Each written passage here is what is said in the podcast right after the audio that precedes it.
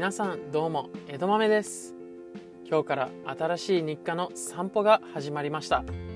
毎朝9時半から30分近く近所をふらふらしています。今日は第10話で話していく作品は山田くんと7人の魔女です。それでは早速始めていきましょう。考察行く前にえっと基本情報とあらすじについて話したいと思っております。作者は吉川美希先生でシリーズ2作品目でございます。で過去作は実写化もされたヤンキーくんとメガネちゃん。でそれに続く作品として山田くんと7人の魔女。で略称は山女で「週刊少年マガジン」2012年12月号から2017年12月号のまで連載されていて全28巻が発売されています。アニメ化はもちろんドラマ化もしていると。でと実はこれアニメ化が先ではなくドラマ化が先なんです。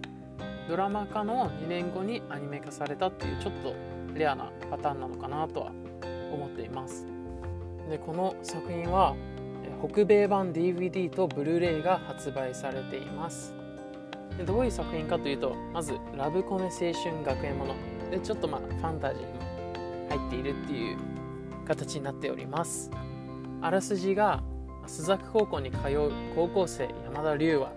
学園きっての不良問題児であります。学校でも周囲から浮いた存在であり友達もできずにいたと。ある日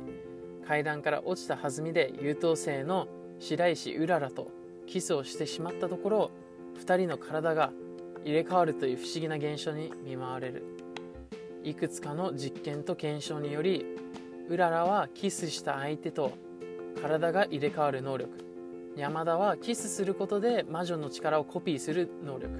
を持っていることが判明すると。で生徒会長副会長の宮村龍之介にあっさりと入れ替わりを見破られ2人は超常検証超常現象研究部に入部することとなりそこで、まあ、そういうマニアとか帰国子女の友達とか、まあ、そういうなんか能力を探りたい人たち。で須作高校には魔女が魔女と呼ばれる力を持った女子高校生が常に7人いてそれぞれそれぞれが異なる超能力を持っていることが持っていることが判明し、まあ、魔女探しをすることになると。でこの作品何がまあこう面白いのかってまあいろいろ考えた時にその先ほど出たその超常現象研究部のメンバーがすごいいいなと思っています例えばなんかそのメンバーがねみんなわちゃわちゃしていてこう見てて楽しいのよだからまあ何て言うんだろう。楽しんでる部活を覗み覗き見していて自分も楽しんでいる感覚、まあ、その場にいてあとは何だろう。その場にいてみんなが楽しく過ごしている時に、まあ、自分までも楽しくなるようなああいう現象に近いのかなみたいな。だからまあちょっとねすごいすっきりしたアニメっていうか気分がそんなに乗ってない時とかちょっとダウンな時でも見ることができて何て言うんだろう。気が付いたら自分もちょっと楽しんでるようなあの下向きだった気持ちが上向きになる、まあ、そういうアニメであるかなとは思っています。でその何て言うんだろう。この設定？主人公のヤンキーとその主人公のヒロインである、まあ、勉強をず勉強が学園の中でダントツ成績優秀な問題などと無縁のヒロイン。まあ、そのうらら。っていうその2人の何て言うんだろう構成が面白いし入れ替わるっていうのはベタだけど、まあ、つかみとしてはすごい良くて。でタイトルにもある7人の魔女を探していくのもいいしそこを経て出会う人たちのエピソードも面白いと。でこうベタって言ったんだけど設定がね入れ替わるっていうのは。やっぱり話のテンポがいいからそのベタさっていうのを感じないわけよなんか。やっぱり主人公がそのなん行動派だからこそこうどんどんどんどんいろんなことがポンポン進むしあのいろんな事件とか起きてる起きたり解決したりすると。でこの実はこの単行本11巻までがアニメ化されていてでアニメは12話と。だから本当にどんどん進んでいくっていうのが。まあだからこそアニメだけじゃなくてね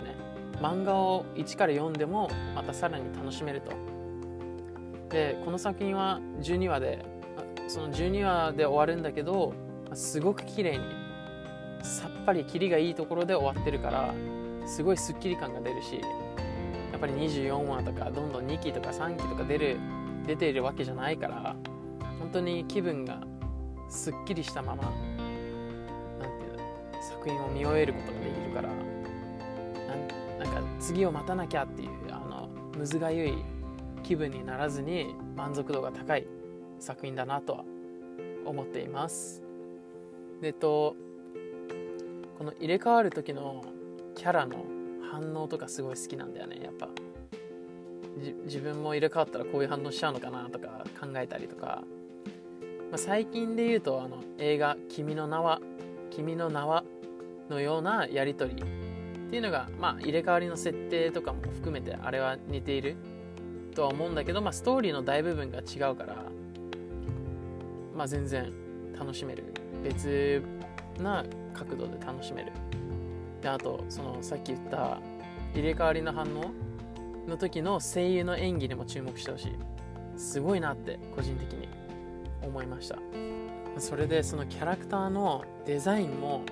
ま個性豊かで誰かしら好きにな誰かしらのことを好きになる要素があるのかなってとは思っています。例えば、まあ、青髪の主人公はもちろんその友達はイケメンの生徒会長だったり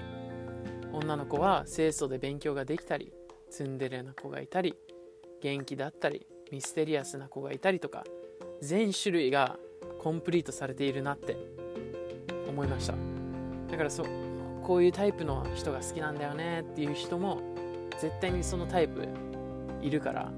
ぜひぜひこう興味があるなら見てみてください。でと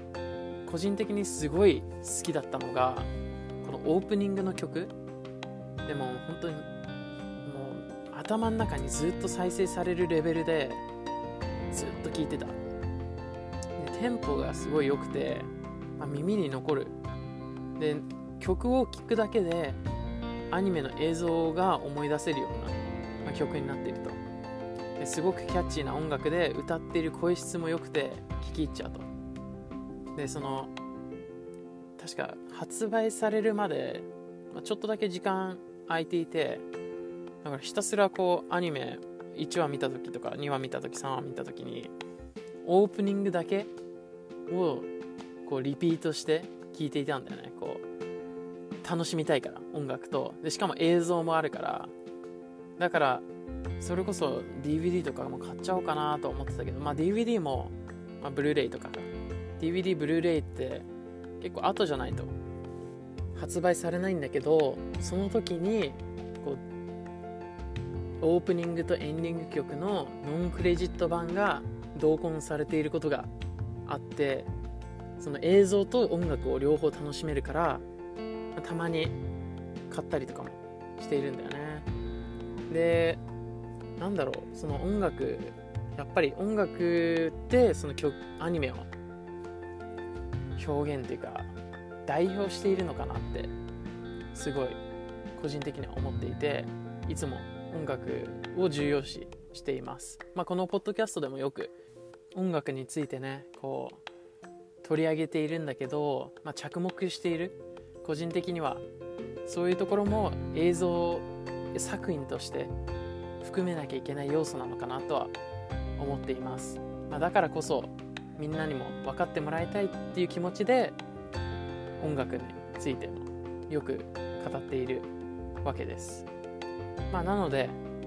ぜひこのポッドキャストを聞いてアニメ作品を見てその音楽オープニングだったりとか BGM だったりもしっかりと聞く？聞いてほしいです。でそ作品も楽しんでもらいたいと、えー、最後まで聞いてくれてありがとうございます。どうだったかな？見たくなったかな？そうなったら江戸豆としては嬉しいです。もしこのポッドキャストで取り上げてほしい作品や感想質問などあればぜひインスタやツイッターにコメントください。リンクは番組概要欄にあります。それではまた。バイバイ。